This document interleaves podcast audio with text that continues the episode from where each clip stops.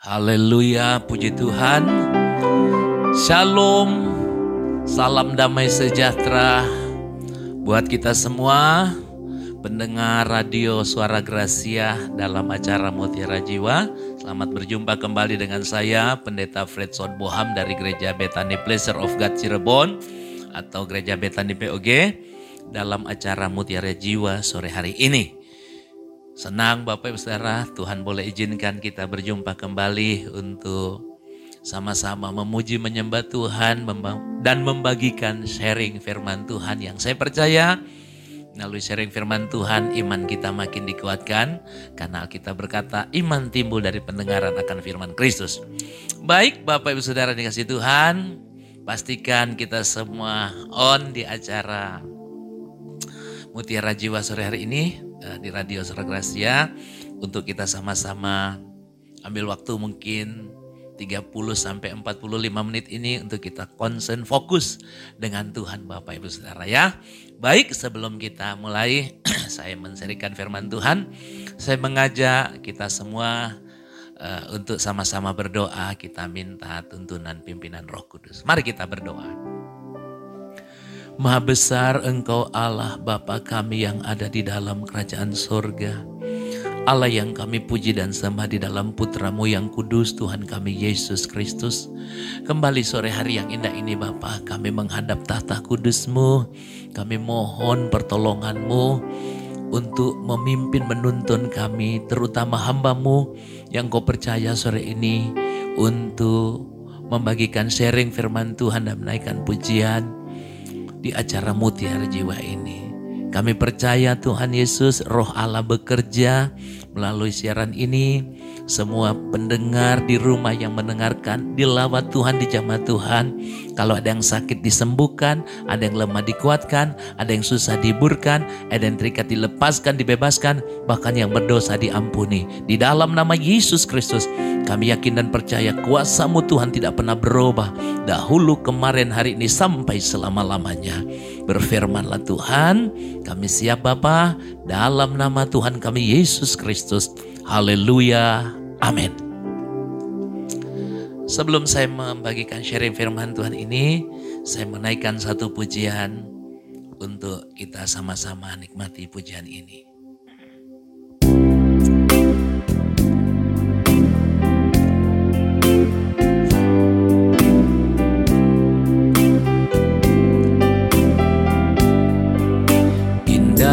Rencana-Mu Tuhan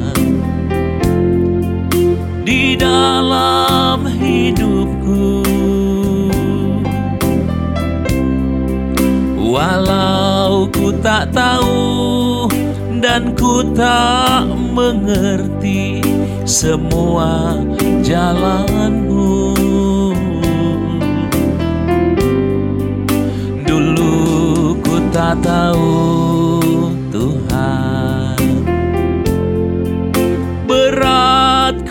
rasakan, hati menderita dan ku tak berdaya menghadapi semua. Indah rencana-Mu Tuhan di dalam hidupku, walau ku tak tahu dan ku tak mengerti semua jalan-Mu. Dulu ku tak tahu Tuhan, berat ku rasakan, hati menderita dan ku tak berdaya menghadapi semua. Tapi ku mengerti sekarang, Kau tolong padaku. Kini rasakan indah rencanamu, tapi ku mengerti sekarang kau tolong padaku. Kini ku melihat dan ku merasakan indah rencanamu, tapi ku mengerti sekarang kau tolong padaku. Kini ku melihat dan ku merasakan indah rencanamu, tapi ku mengerti sekarang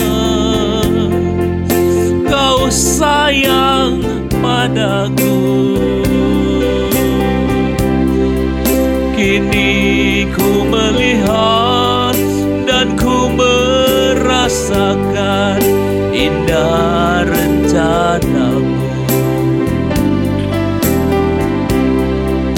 Kini ku melihat dan ku merasakan indah rencanamu. Kini ku melihat dan ku merasakan indah rencanamu.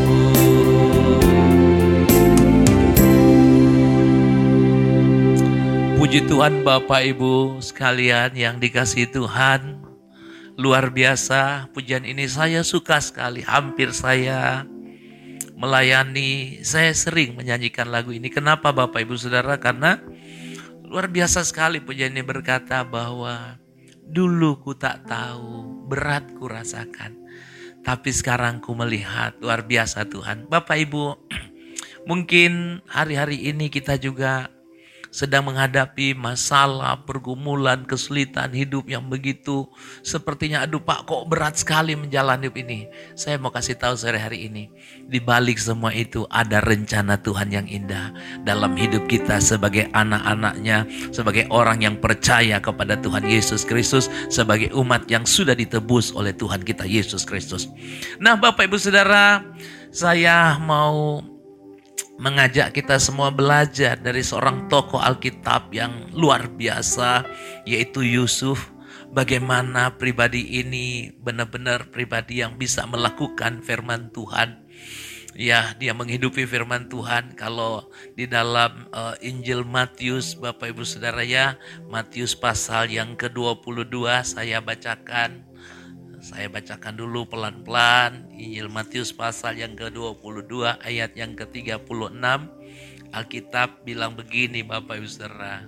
Ya, ayat yang ke-37 ya.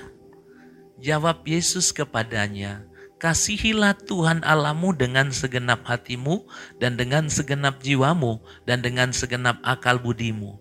Itulah hukum yang terutama dan yang pertama.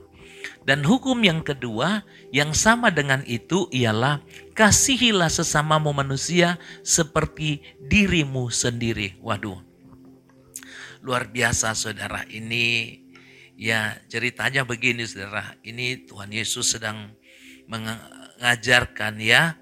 Ada orang-orang Farisi.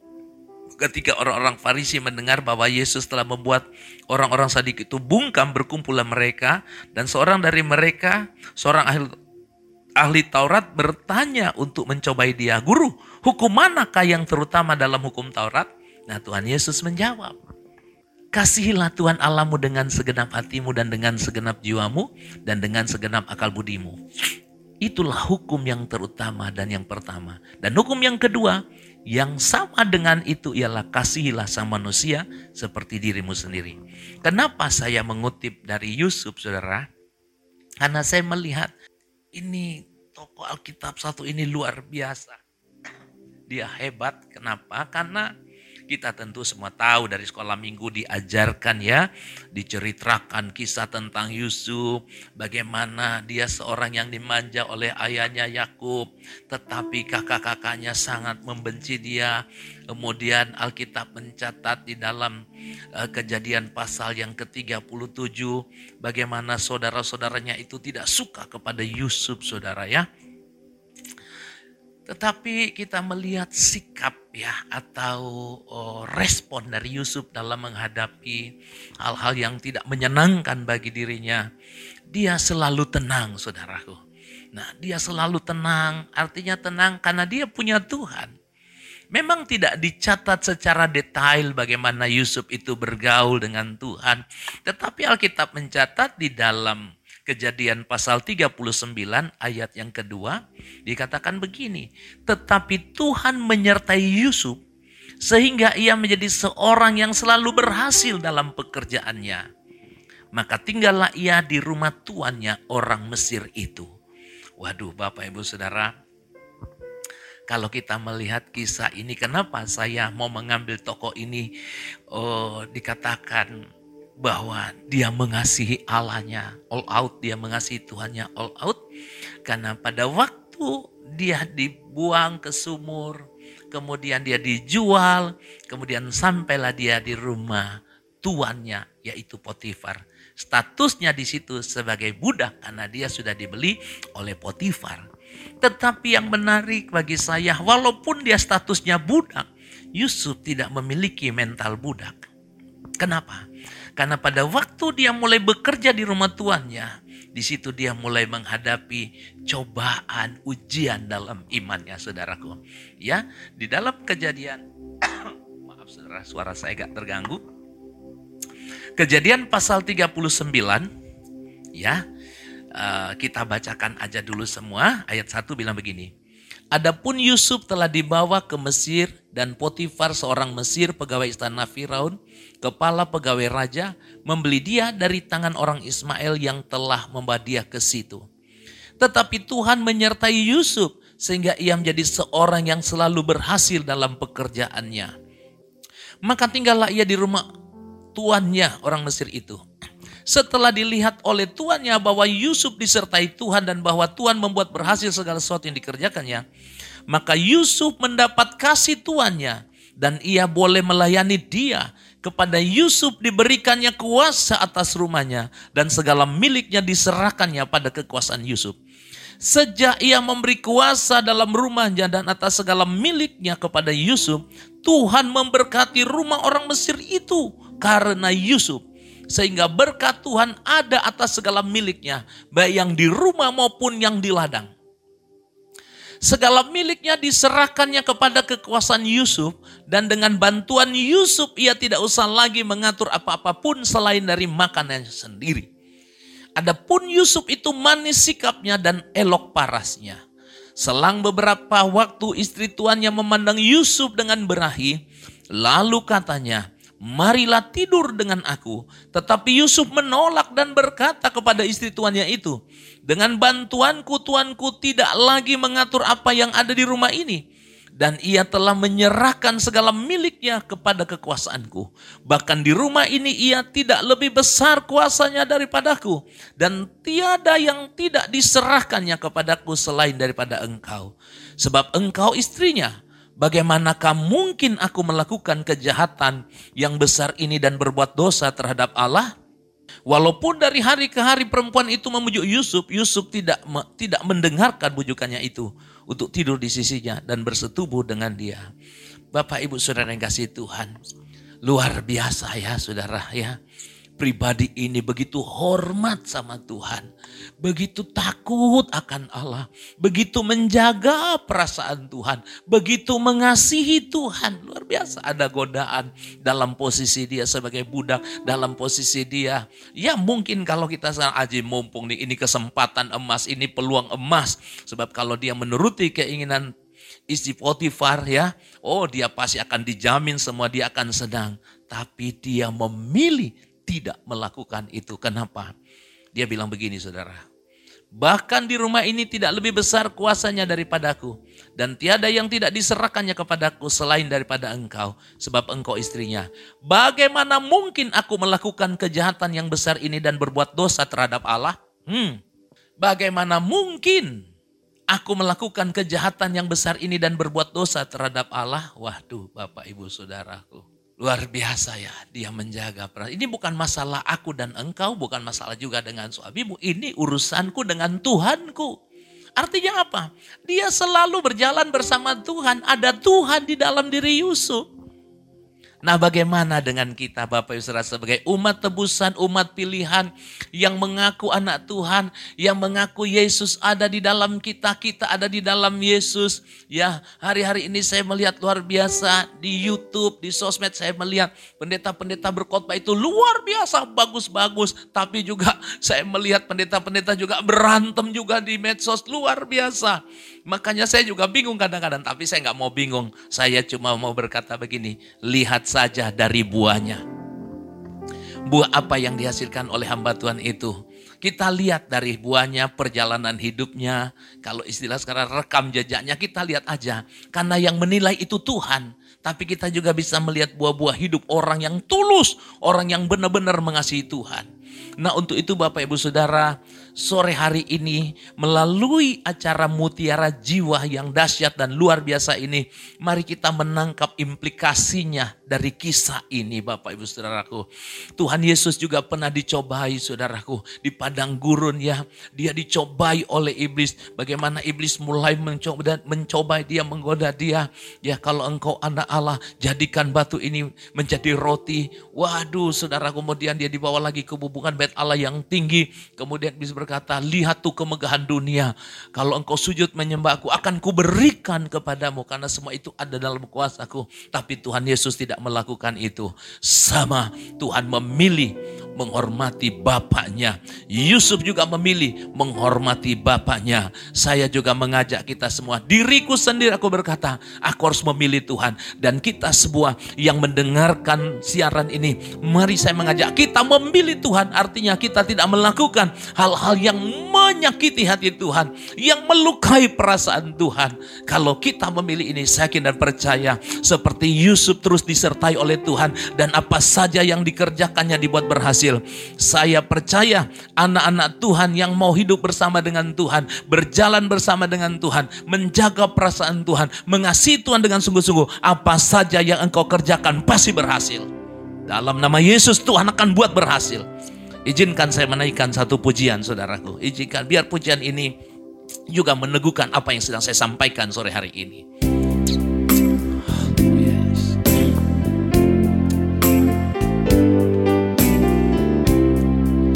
Aku memilihmu, Tuhan.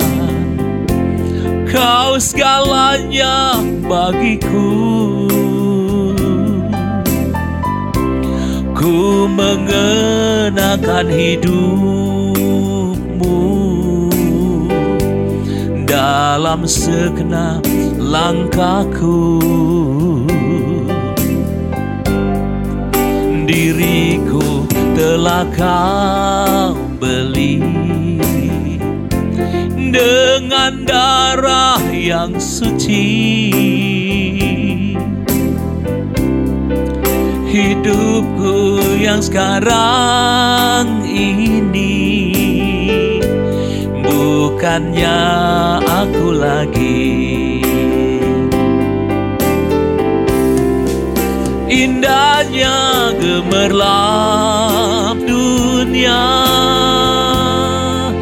dan kemegahannya, rela ku tinggalkan dan aku lepaskan. Tak ku ingini lagi. Ini mataku memandang Tuhan Yesus kan datang. Langit dan bumi yang baru, kerinduan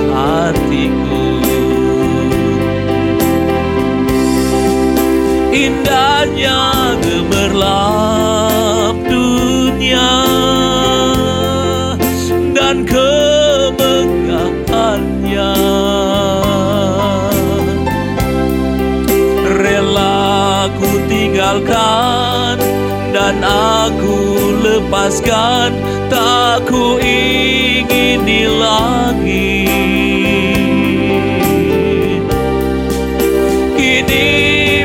Aku memandang Tuhan Yesus kan datang. Langit dan bumi yang baru, kerinduan hatiku. Langit dan bumi yang baru, kerinduan hatiku. Langit dan bumi yang baru, kerinduan hatiku. Haleluya. Mungkin pujian ini, waduh Pak, pujiannya ekstrim banget ya. Enggak saudara, ini standar kalau kita menjadi anak Tuhan. Kalau kita mengaku percaya kepada Tuhan Yesus, ya kita harus ikuti jejaknya. Kita harus hidup seperti dia hidup. Tidak bercinta dengan dunia ini. Dunia ini dengan segala tawarannya, dengan segala kemegahannya. Bagaimana kita? Ya Pak, tapi kan kita masih tinggal di dunia. Yes, tapi hati kita tidak boleh mengasihi dunia, mencintai dunia. Karena Alkitab berkata, persahabatan dengan dunia itu permusuhan dengan Allah. Untuk itu Pak, waduh kalau begitu gimana? Yes, kita tinggal di dalam dunia, tapi hati kita tetap melekat kepada Allah. Kita masih tinggal di dalam dunia ini. Kita boleh melakukan aktivitas kita. Mungkin kadang-kadang Pak, kan kita juga butuh refreshing. Refreshing lah, berjalanlah bersama dengan Tuhan. Dimanapun kita berada, Tuhan pasti berada. Tapi jangan melakukan hal-hal yang menyakiti hati Tuhan, yang melukai perasaan Tuhan. Tuhan itu pribadi saudara. Tuhan itu Allah, itu pribadi yang punya perasaan. Jadi jangan sampai Bapak Ibu Saudaraku, kita itu rohani hanya di dalam gereja. Waduh di gereja, takut Tuhan ada di gereja. Begitu kita di luar gereja, kan gak ada siapa-siapa, gak ada yang ngelihat ini. Mata Tuhan menjelajah ke seluruh bumi. Dia melihat semua apa yang kita lakukan. Untuk itu Bapak Ibu Saudara, melalui kisah ini, saya menangkap satu kebenaran bahwa Yusuf ini seorang yang benar-benar mengasihi Tuhan. Bukan hanya melalui mulut, melalui kata pujian, syair dan lagu, tapi melalui perbuatan. Dia buktikan bahwa dia takut akan Tuhan, dia mengasihi Tuhan. Makanya saya katakan, walaupun dia sebagai budak, tapi dia tidak memiliki mental budak. Bagaimana dengan kita yang mengaku orang percaya, orang merdeka, sudah ditebus oleh darah Yesus, kita hidup di dalam kasih karunia Allah yang dahsyat. Tapi bagaimana kita?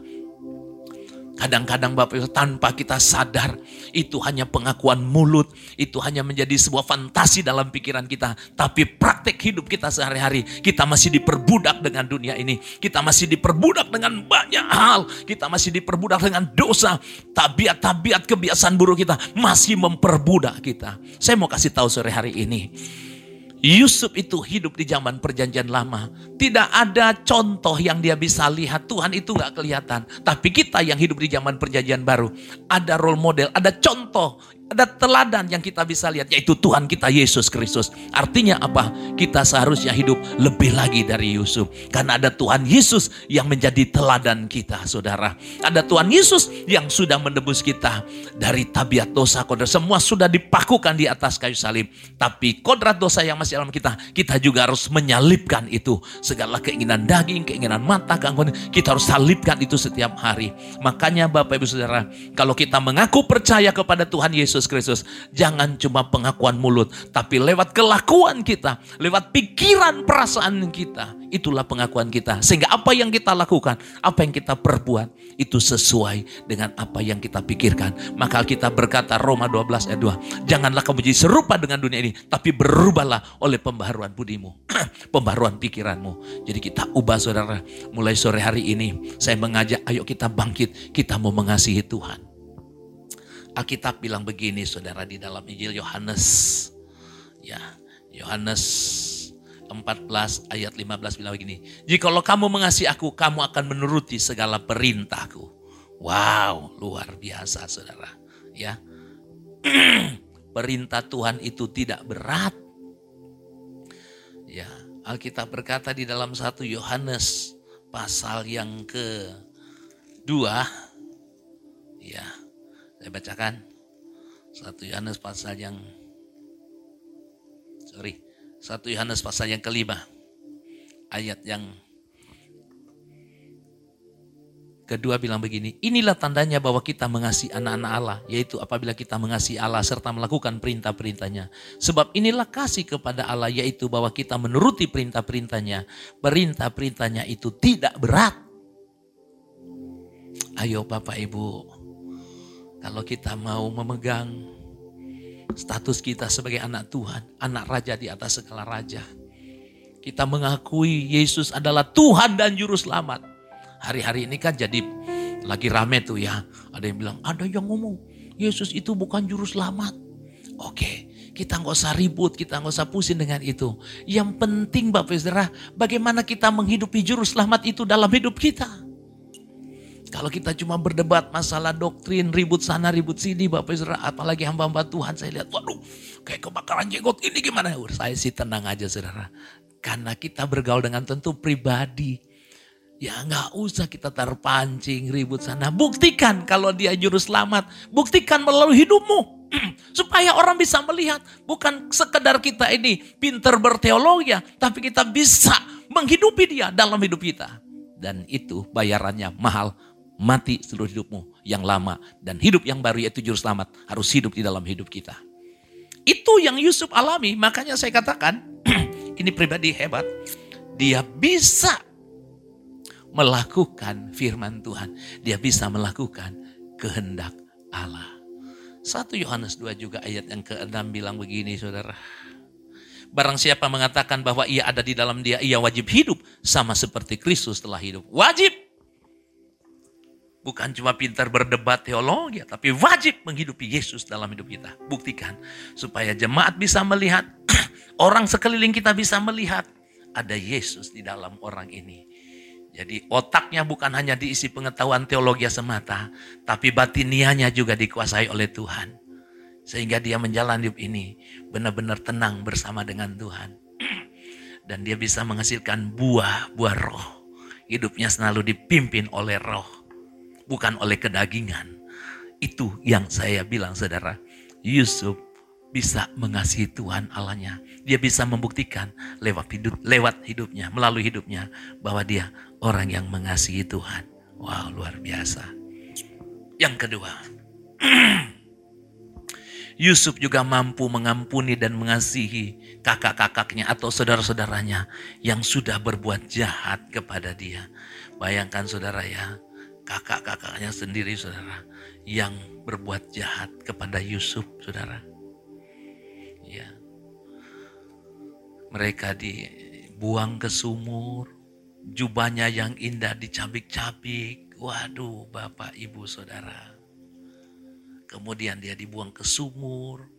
Makanya setelah Yusuf sudah mulai diangkat oleh Tuhan, dipromosikan oleh Tuhan, diberkati oleh Tuhan. Mendapat kemuliaan Tuhan. Kakak-kakaknya nggak tahu kalau itu Yusuf. Jadi mangku bumi di Mesir. Makanya di ayat yang kejadian pasal 42. Ayat 21 kakak-kakaknya tuh ngomong begini saudara.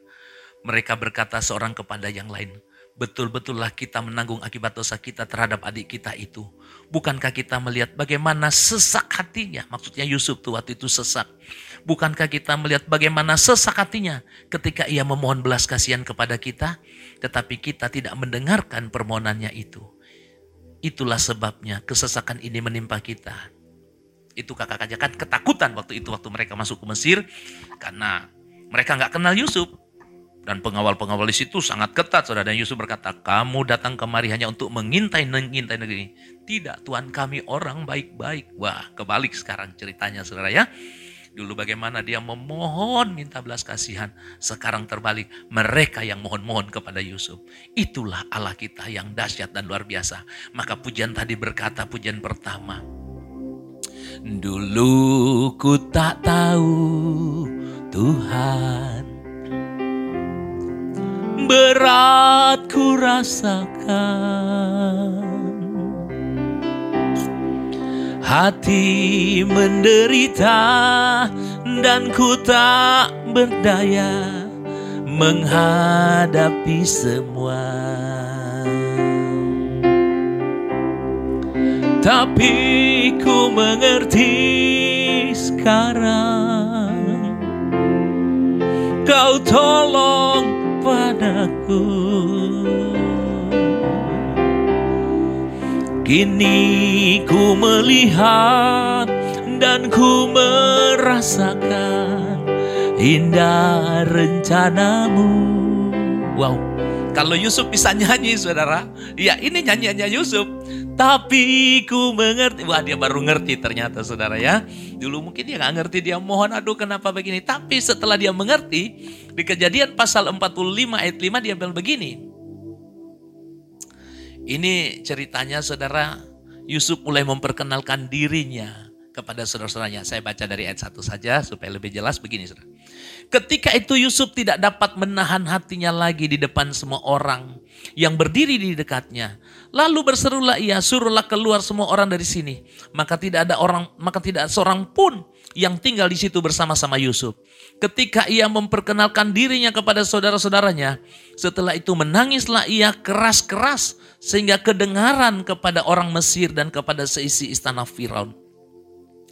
Dan Yusuf berkata kepada saudara-saudaranya, "Akulah Yusuf, masih hidupkah Bapak?" Tapi saudara-saudaranya tidak dapat menjawabnya sebab mereka takut dan gemetar terhadap dia. Tuh, mereka takut dan gemetar menghadapi dia.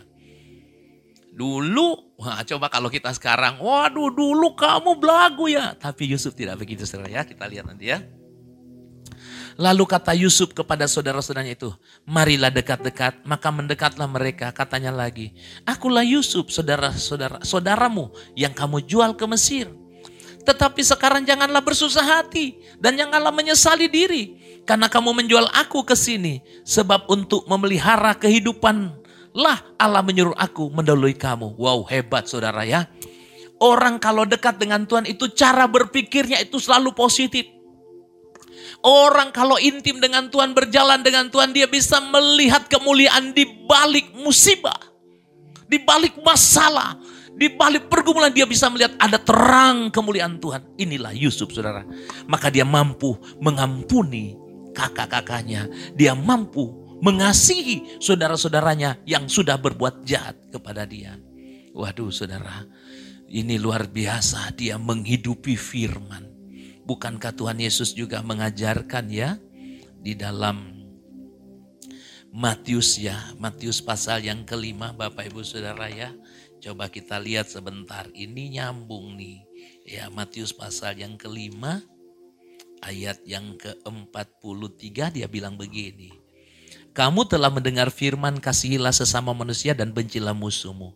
Tetapi aku berkata kepadamu, kasihilah musuhmu dan berdoalah bagi mereka yang menganiaya kamu. Karena dengan demikianlah kamu menjadi anak-anak Bapamu yang di sorga. Wah, mantap. Kita seringkali mengaku, aku anak Bapa di sorga, kan aku udah ditebus oleh Tuhan Yesus. Gak apa-apa lah kalau dia nyakitin saya juga balas dia. Habis dia keterlaluan sih. Ya gak bisa Bapak Ibu Saudara ya. Berarti kita tidak menghidupi Yesus dalam hidup kita. Sakit memang. Mungkin saudara bertanya, emang Pak Fredson seperti itu? Saya juga sering disakiti. Dan saya kadang juga salah respon. Tapi karena kebenaran ini, saya mau hidupi, saya mau belajar. Apa yang saya bagikan ini saya sedang menghidupi. Banyak saudaraku fitnahan, ya caci maki, ya kadang kita khotbah juga disalah mengerti, wah macam-macam. Tapi saya mau belajar menghidupi firman biar Yesus makin hidup di dalam saya. Nah untuk itu saudara, saya mau katakan begini, Yusuf ini seorang pribadi yang memiliki hidup yang berkualitas. Mari kita sebagai anak-anak Tuhan, kita juga memiliki hidup yang berkualitas. Supaya rencana Tuhan dalam hidup saudara dan saya digenapi.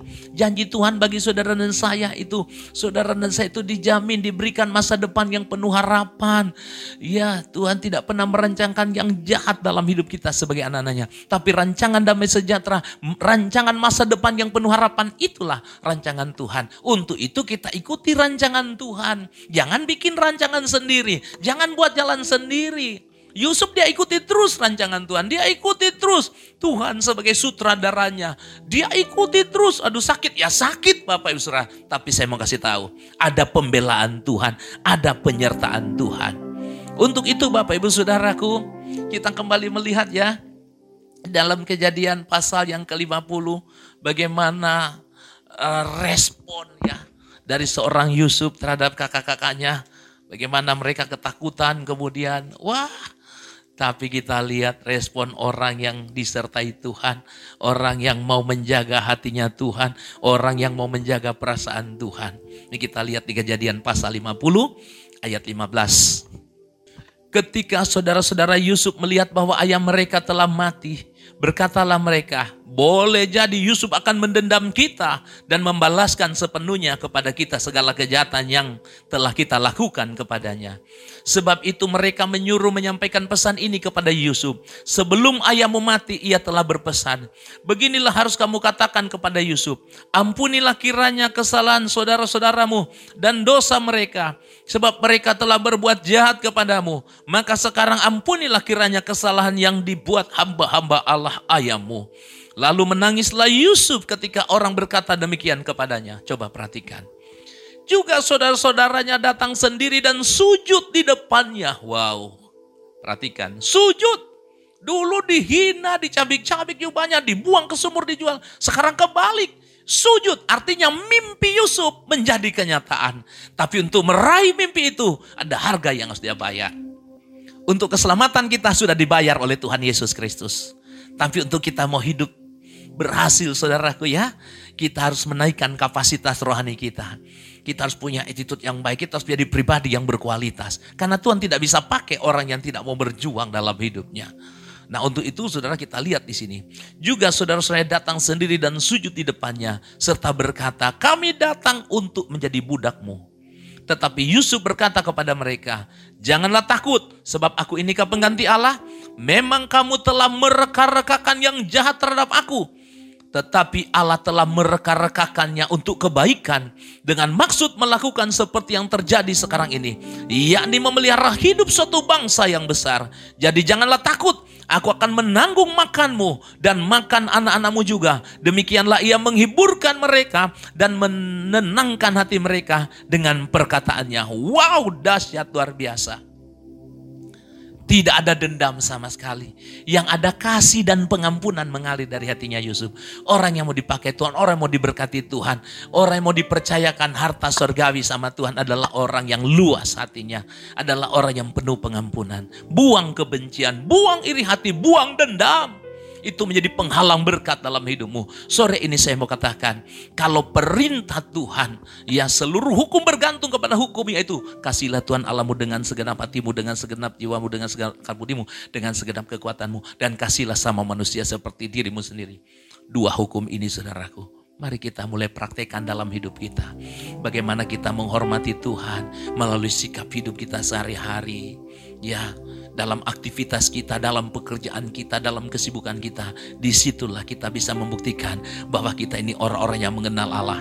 Di tengah-tengah dunia yang banyak sekali godaan, cobaan, ujian. Di situ kita akan membuktikan di tengah-tengah dunia yang gelap ini. Kita tampil menjadi terang. Kita tampil menjadi garam dan terang. Kita menggarami dunia yang sudah tawar ini.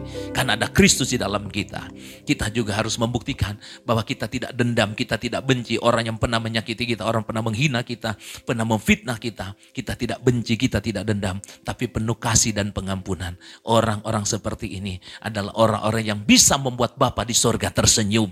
Dan kalau Bapa di surga tersenyum, Dia akan promosikan kita. Dia akan angkat kita. Dia akan berkati kita. Dia akan pulihkan keberadaan kita.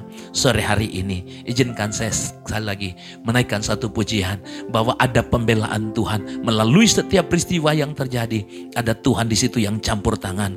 Karena Roma 8:28 berkata, Allah turut bekerja dalam segala sesuatu untuk mendatangkan kebaikan bagi orang-orang yang mengasihi Dia. Puji Tuhan. Sebelum saya tutup, saya mau naikkan satu pujian sekali lagi. Yes, Tuhan Yesus. Tuhan, Engkau pembelaku di sepanjang jalan hidupku, dalam kesesakan, dalam pencobaan, Kau buktikan setiamu. Kala jiwaku terluka, aku lemah tak berdaya, Kau pegang tanganku, Kau beri kekuatan, hiburkan hatiku. Melalui semua itu, Kau mengajarkan jalan-jalan-Mu.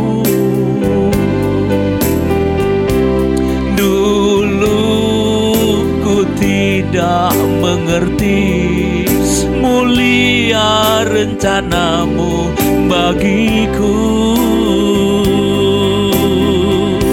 Semua yang telah terjadi mengubah hidupku jadi indah.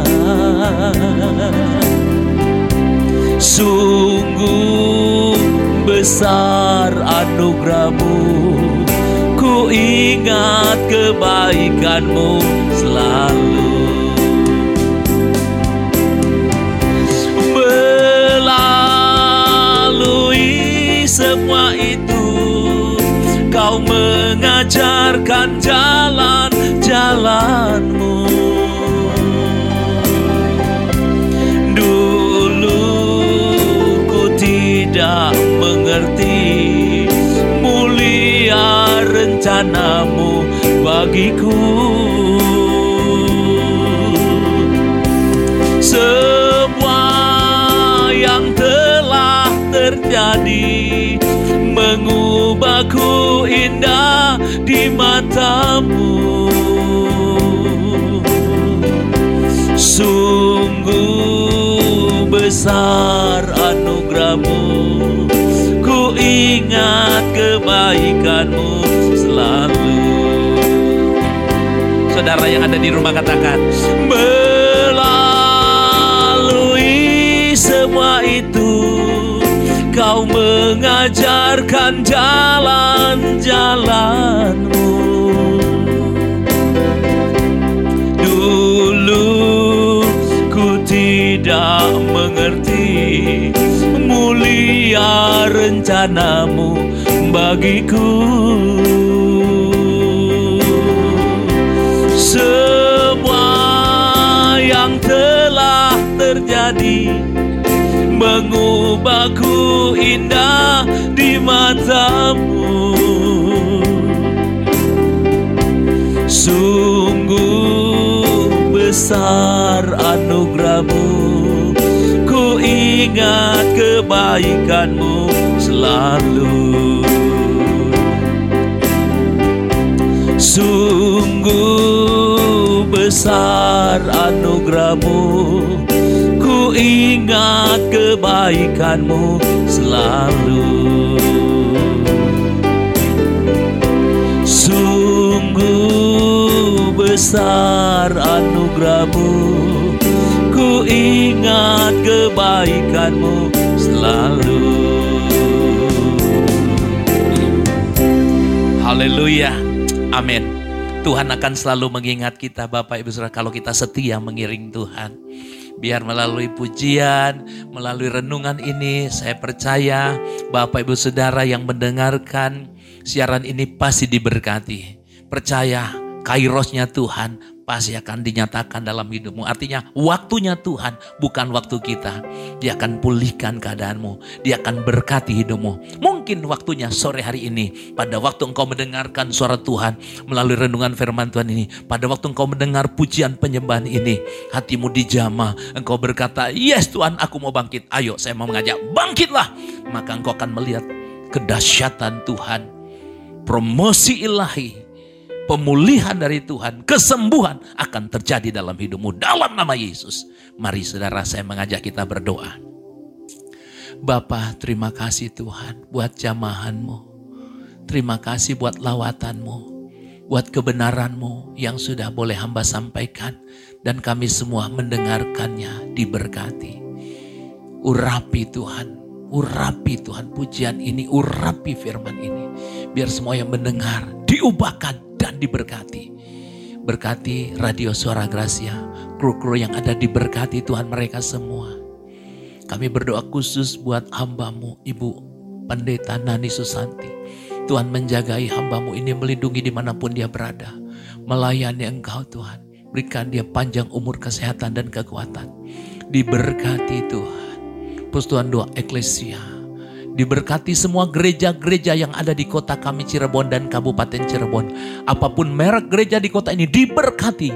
Semua pelayan-pelayan-Mu, berikan roh persatuan dan kesatuan di kota kami ini, supaya kami sama-sama bergandengan tangan melayani Tuhan kami, melayani jiwa-jiwa, domba-domba yang Kau percayakan untuk kami gembalakan bagi hormat dan kemuliaan nama-Mu. Terima kasih Bapa.